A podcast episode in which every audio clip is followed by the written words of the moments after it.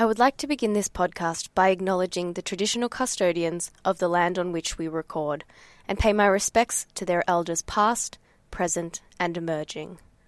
All opinions and discussions on the podcast are purely individual experience, so please consult a doctor or medical professional for more information.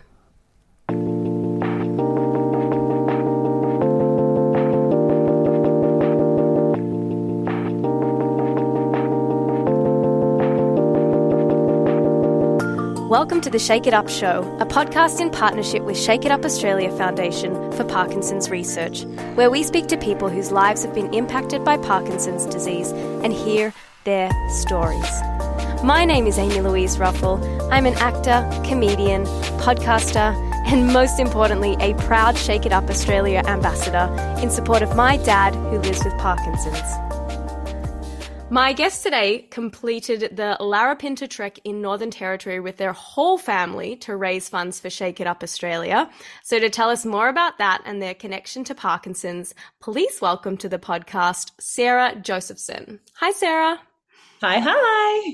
Okay, so excited to have you on. We've been chatting a little bit before we started recording and you just have this vibrant, joyous energy. So it's going to be a really fun episode.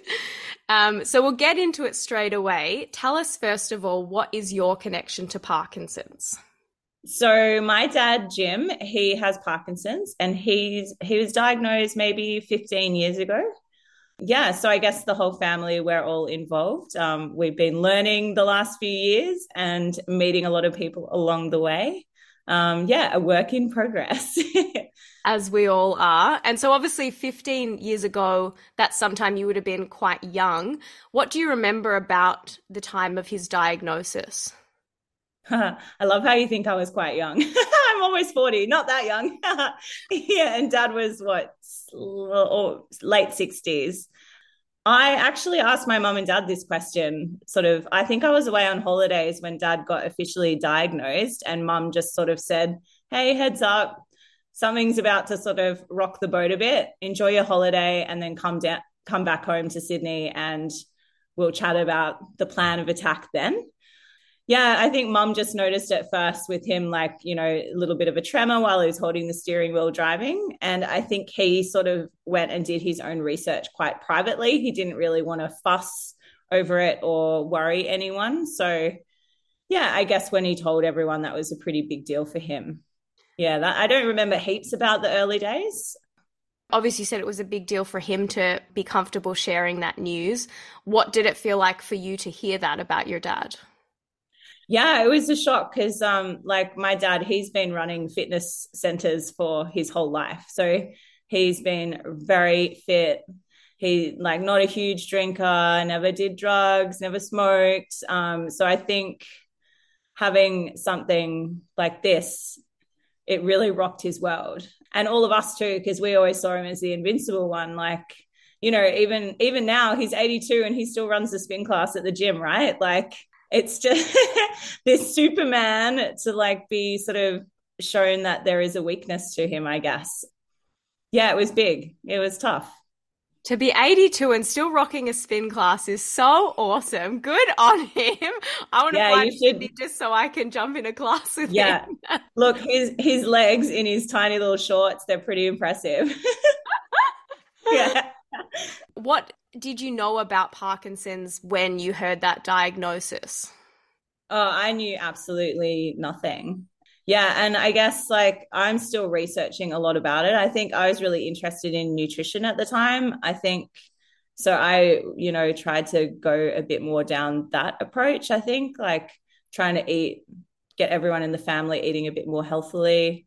But I think as everyone who's dealing with Parkinson's realizes that it's just always changing. There's no one medication that works for everyone. Some foods are good, some aren't. There's no one way. You're just always testing new things out and always talking to other people about what works for them. And I think that's been just ongoing the whole time. So of all of that you sort of were researching, has there been anything that surprised you in terms of what's actually made a difference in your dad's life? Yeah, definitely. I'd say cutting out the alcohol, lowering that a bit is probably a good thing. But I think, you know, he's eating smaller meals now as well. Just being consistent with eating regularly and also timing it with medication. And again, that's still a learning curve for sure. Okay, so he's finding it helpful if he eats at a similar time to the medication or spread out from the medication? I can't confirm that because he changes it quite a lot. But so I might have to ask him that question. Perfect. We'll get him on for as a guest and he can answer that. Yes, himself. I think so. But the moral is that it's a constant adjustment and juggle, isn't it? And I guess what we always harp on about is not feeling like, well, this is it, and just being stuck in that there's always things to try and modify and see what is the best sort of overall solution. Yeah, for sure. I think the exercise has been the most important thing for sure. Like that's helped all along. And I think it definitely reduced his symptoms early on. And he didn't have to go through he did the DBS a few years ago. And I guess that was prolonged. He didn't have to go down that route until much later down the line, I think, because he was so fit. Obviously, to do the DBS, that probably means there was a change in symptoms that led to that being a more viable option. So what was that like? Was that a decision you sort of talked about as a family? Because it's a big procedure.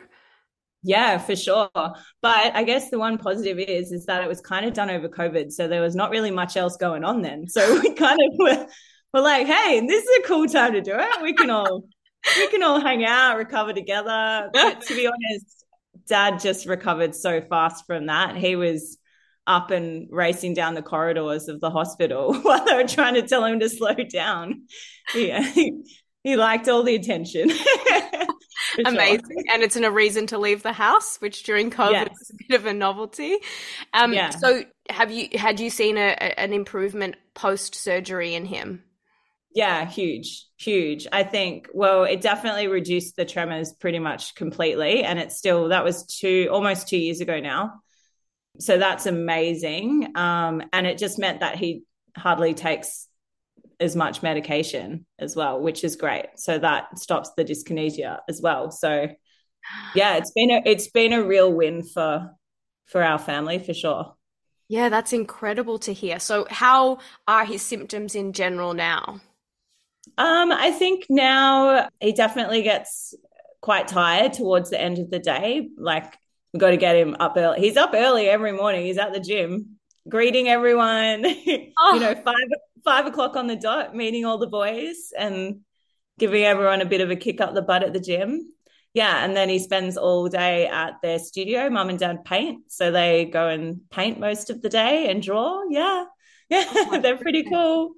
And then, you know, around the 8 o'clock mark, sort of winding down in the evening. But that's, you know, pretty standard if you're waking up nice and early. I was going to say, honestly, that's very reasonable. I feel as though I could be in bed at 8 o'clock if I was up at 5. Oh my gosh.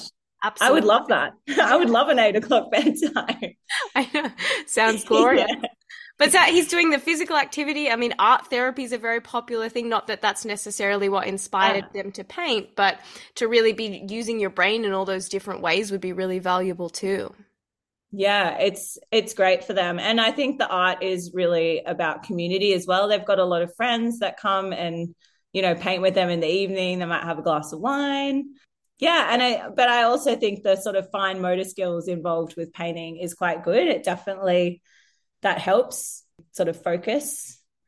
Yeah, he's been painting forever. I can't remember a time when he wasn't.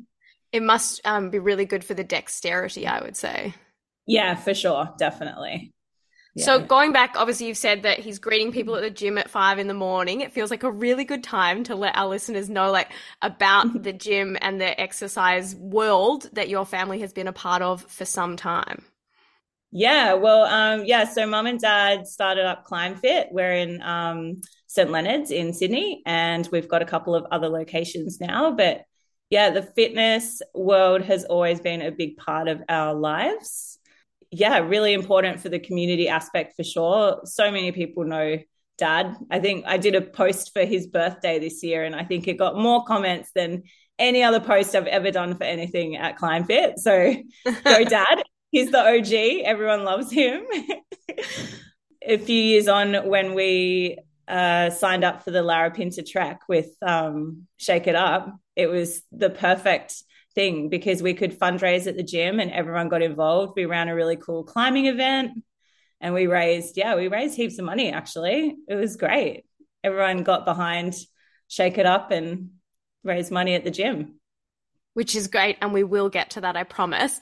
But what is Climb Fit for someone that isn't au fait with what that might be? Oh, okay. Well, Climb Fit is, I guess, an amalgamation of rock climbing and a gym in one. And we do indoor rock climbing. We do it for all ages, kids' parties, older population, come and do it because it's non-impact and it's really good for your brain and also for strength and mobility, pretty much all ages. Yeah.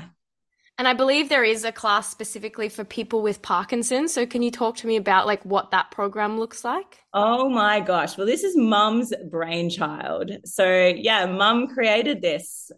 It's pretty awesome. They've got a good crew. They meet every Friday and it's a free session. And Mum wanted it to be as much about the exercise as it is about the community. So they all sit and have a coffee and chat at the end of the class.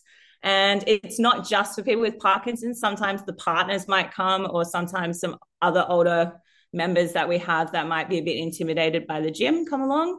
But Mum uses music and everyone has to sort of move on the beat. We use, left and right, coordination, balance, all of those things that are really important to really challenge your brain and also to make you more confident when you're, even things like walking. They practice walking in the class. Swinging your arms sort of in the correct timing with your legs. We know that's really important. I think Mum said they're going to tackle going downstairs because a lot of people feel quite scared going downstairs. So she's got some strategies in place to kind of tackle that in a really safe environment of a class. That sounds fantastic because you've got obviously the Climb Fit elements, but then making it really adaptable to what is useful and applicable on a day-to-day level. And I think that's so beneficial for people. So if someone is in Sydney and wanted to be a part of that class, where would they go to get more information? Maybe we can put my info, my personal details, and people can hit me up and Mum can reach out to them because it's a kind of invite only, bit of a VIP class. Oh, I love that. Fantastic. Everyone's really friendly and they all have a really great chat afterwards, which is really important. That is, the social side of it is huge. Okay, well, we'll put your details in the show notes. And if there are any VIPs, because as we said, exclusive club, then they can come along and join in. So yes, tell us about the trek that you did with Shake It Up. I think it was in 2019. Is that correct? Yeah, it was. Yeah, so we signed up as a family of four and Clyde went along on that as well. And I met Isabel from Shake It Up. We had a really good crew. And we went out to the Red Centre and Inspired were the company that took us out there and had fantastic hosts. And we all camped in little sort of cabins out in the red dust. And we had these beautiful meals around campfires at night. But each day we did a section of the Larapinta Trail. So the whole thing, I think, is about 270 Ks, but don't worry, it was not that long. We did sections, okay? So we might do 10 kilometers one day and then maybe 10 or 12 the next day. So I think in total we did maybe 4 or 5 days of walking, but not super long days, and everyone had lots of rest time. It wasn't a long slog, and a car drove us to the start and the end of the trail. But what was really great was because lots of the people in the group had Parkinson's or were doing it, raising funds for a family member or someone maybe that they'd lost. And it was a really good way to connect with other people going through the same thing. And you could sort of bounce ideas off each other. And it was amazing, the transformation in people from the start of the week to the end. Everyone was quite shy in the beginning. You know what it's like when you meet a new group of people, and maybe walking out in the desert is really scary to you. But by like day two, everyone was, holding hands, helping people up the hills. The rocks were very unstable. And obviously that's going to be very hard for someone, you know, with any kind of tremor or balance issues, or maybe people timed their medication wrong. So it was just a total learning curve, but everyone in the group was really mindful of everyone else and just really encouraged people along. And everyone had this amazing sense of achievement, you know, each day when they did something that they thought was totally out of their zone, everyone nailed it. It was epic. What a huge accomplishment. And like you said, like, it's an incredible bonding experience for complete strangers to then go and tackle this task that is out of everyone's comfort zone. To get to bond through something like that would be really, really unique and special. Yeah, it was awesome. I think there was one point where everyone was sitting around a campfire and everyone was sharing stories and people were crying and hugging. It was beautiful. It was really, really magic. I don't know if that's something magic in the desert or I don't know. It was just really beautiful. I think it's probably a bit of the magic of being in a place that is so, I guess, like spiritual and beautiful, like the desert, but then also to be doing it for the reasons that you were doing it. It just is a double up there. Yeah, it was. If anyone gets the opportunity to do something like that, if it seems a bit scary, you should totally do it. Get out of that comfort zone and you'll get rewarded with the magic. Definitely. Okay. Well, outside of obviously running these wonderful classes that you guys do as a family and doing fundraising trips like you did in the Northern Territory, what's something more on a day-to-day level that you think is helpful in supporting someone that lives with Parkinson's? I think having purpose and being useful. You know, we can so often think that we can do a job maybe better or more quickly, but I think, like, I'm always making sure that I've, you know, Dad is feeling like he's useful and he's contributing. Like, he definitely does. He does so much amazing stuff, but also maybe there's some of the things he can't do anymore. Still having important, meaningful tasks. Mm-hmm. Yeah. And even I guess having a bit more patience and space for, like you said, it might take a bit longer, but rather than being like, oh, well, then I just won't ask or I won't include them in it. It's like, it's probably our responsibility to allow that more safer place for them to still be able to contribute. Yeah, 100%. I think those are definitely the key points. Patience for sure. And if someone's listening that has maybe just had a loved one that got a diagnosis, is there any advice you would give them or, I don't know. Yeah. Advice is the word. I'll just leave it at that. Yeah. I think try and stay positive, and I think do some research and speak to the person about it and sort of say, hey, are you dealing with this? Like, what are some ways that I can help you? Because I think, especially if you're with someone that's quite strong or has always been the strong person in the family, it's quite hard for them to accept any kind of defeat, you know. Like, I remember there was a point on the Larapinta Trail when Dad would have his backpack on and he found it quite hard to reach around and take the pack off. But, and you know, he's always like, oh, I'll do it. But by the fifth or so time, he'd just turn his back to me because he knew I'd take it off for him. So we kind of had that unspoken, you know, thing, like, it's okay, like, I can do this for you, I can help. Yeah, I think little things, isn't it? Yeah. Yeah. Before I let you go, do you want to tell us, obviously we've heard how active your dad is, but tell us a little bit more about Jim, what you love about him. Oh, he's just the life of the party. He's just such a fun, smiley, bubbly guy. He's been a mentor to many people in the Climb Fit and adventure fitness space. I'm sure people will listen to this and they'll know him. He would have appeared somewhere in his life along the way. Yeah. Well, he sounds like someone that is an incredible member of the community, obviously such a wonderful person to be privileged to be in a family with, and someone that we're going to have to get on the podcast. Definitely. Well, Sarah, thank you so much for joining us today. And I urge anyone in St Leonards to go get down to Climb Fit and check out some classes there. It sounds wonderful. But thank you for sharing your experience on the Shake It Up show. Yeah, no problem. Thanks for everything you do, and thanks for sharing everyone's stories, Amy. Thanks for listening to today's episode. Shake It Up Australia funds groundbreaking Australian research that aims to slow, stop and cure Parkinson's disease. And they need your help. To support Shake It Up's vision of a world without Parkinson's, head to shakeitup.org.au/podcast. Together, we can find a cure.